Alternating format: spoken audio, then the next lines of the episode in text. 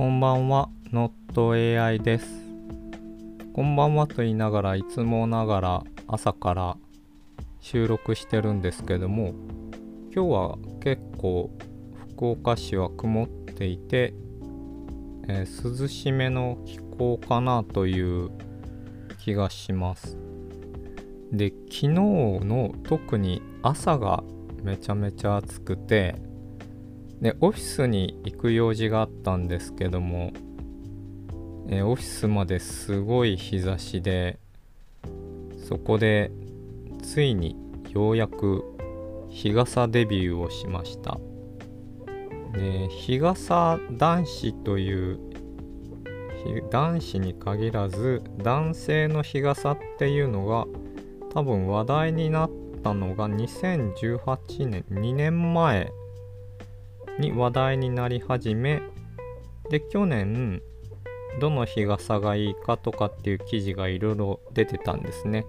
で僕も去年日傘男子とか、えっと、その男性が日傘を差すという概念を知ってそれで、えー、いろいろ調べて一番良さそうな日傘を購入したんだけどもまあなんとなく使わずに去年は使わなかったんですね。で、今年になって、よし、今年からは使おうと思って、で、昨日がすごい日差しが強かったので、チャンスと思って使ってみました。で、男性用の日傘だと結構、なんていうか、シックな感じのデザインが多くて、あんまり刺してても違和感ないかなという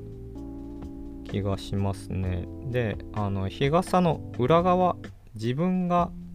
自分向く側ですね。は、えっと、多分黒色が良くて、で、それが、えっと、地面とか周りからの反射を、えー、そこが吸収してくれるらしいんですけども、なんかそういうちゃんと日差しを日差しというか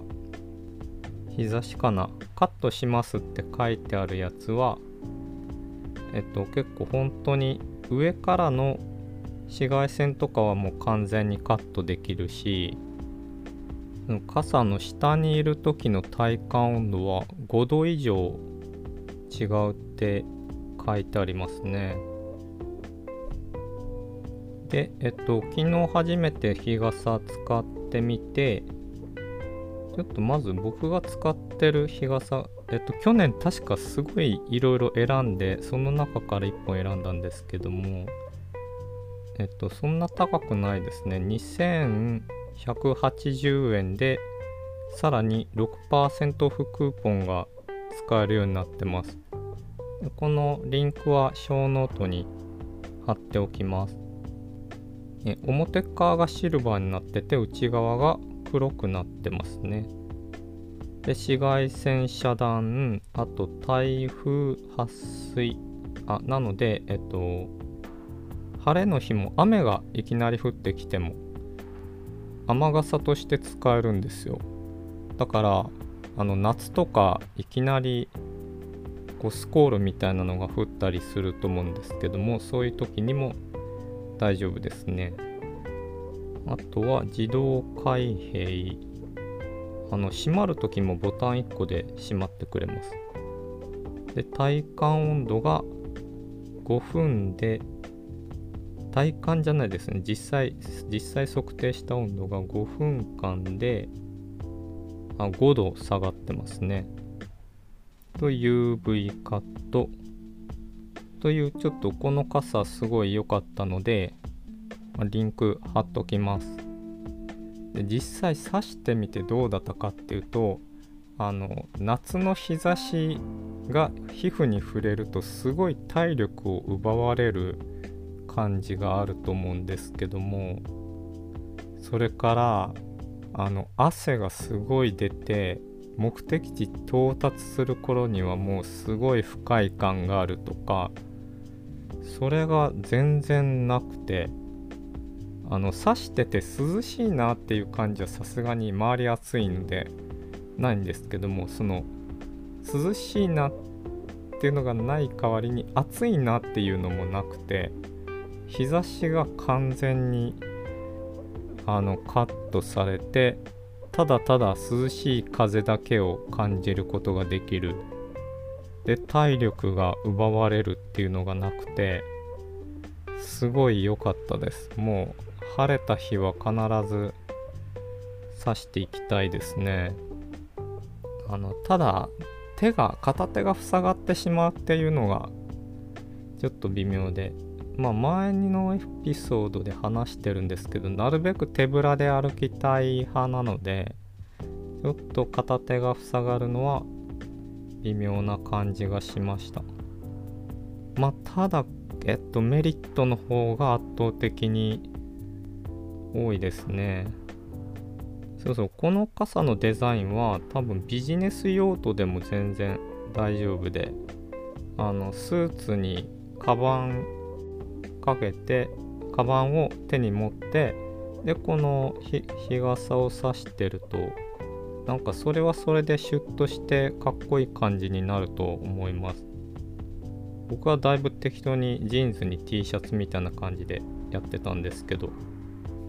まあ、まだその日傘男子っていうところで言うと、まあ、男子って微妙ですね。えっと、日傘さす男性というところで、えっと、2019年、去年の記事だと、日傘男子は4%とかって書いてありますね。刺す人があんまりいない。で、えっと、日傘男子は本当に浸透するのかみたいな記事があったり、えー、日傘男子に違和感ありますか？とかっていうまだそれくらいの感じっぽいですねあとなんか日傘男子で調べると日本日傘男子協会というのができてますねまあただこれはもう一回体験してみるとあまりに快適なのでずっと使い続けるかなっていう感じになるんじゃないかと思います。で次にえっとスキンケアもうあの人生でスキンケアっていうことを意識したことがほぼなかったんですけどもこの年になり肌がだいぶボロボロにシミがめちゃめちゃ多くてっていうのがえっともともとの生まれ育った環境的に男はキッチンには立たないしそして H2O 以外の液体を肌に塗るっていうことがないみたいな環境で育ったのであのそもそも男性が化粧品的なものを塗るっていう概念が完全にないまま社会人になったんですよね。なので学生の頃とかソフトテニスをやってたんですけども炎天下で日焼け止めをすら塗らずにひたすらテニスをしていてですごい真っ黒になって何人ってあの他のサークルの子に聞かれるぐらいだったんですけどもで当時はもうその何もトラブルがなくてあ肌が強いのかなぐらい思ってたんですけどもまあそれが年を取ってくると本当にその当時のダメージが今になって出てくるというかなりやばいですね。でどういうスキンケアとかしたらいいかももうそもそも概念として存在してなかったので未だに分からずちょっと本当に調べないといけないなと思ってるんですけどもとりあえずえっと調軽く調べた中の、えっと、絶対最初にしないといけないのは化粧水を使わないといけないらしくて化粧水だけ買ってでこれはあのうちの子供たちも使うので化粧水を買ってそれを使おうとしてるんですけどもまあいかんせんこの習慣というものがないので使ったり使わなかったり。まああと夏場は本当は一年中しないといけないらしいんですけど日焼け止めはとりあえず塗るようにしてますね。ただ日焼け止め塗るとなんか疲れる感じありますよね。その日に当たってるからなのか。というもうあのスキンケアリテラシーがあまりに低いので何かここ見たらいいよとかこれ使ったらいいよっていうあの初心者がどっから入ればいいのか教えてもらいたいです。えっとこの小ノートに質問箱があるのでもう逆質問で男性のスキンケアどうしたらいいですか？ちょっと質問回答してもらえると嬉しいのと Twitter の、えー、NotAI アンダーバーカフェというアカウント作ってますのでそこにリプライ DM それからハッシュタグ NotAI アルファベットかカタカナでツイートしていただくとそちらを見に行きます。もうぜひいろいろ教えていただきたいです。はいという感じです。日傘男子とスキンケアということでお送りしました。そんな感じで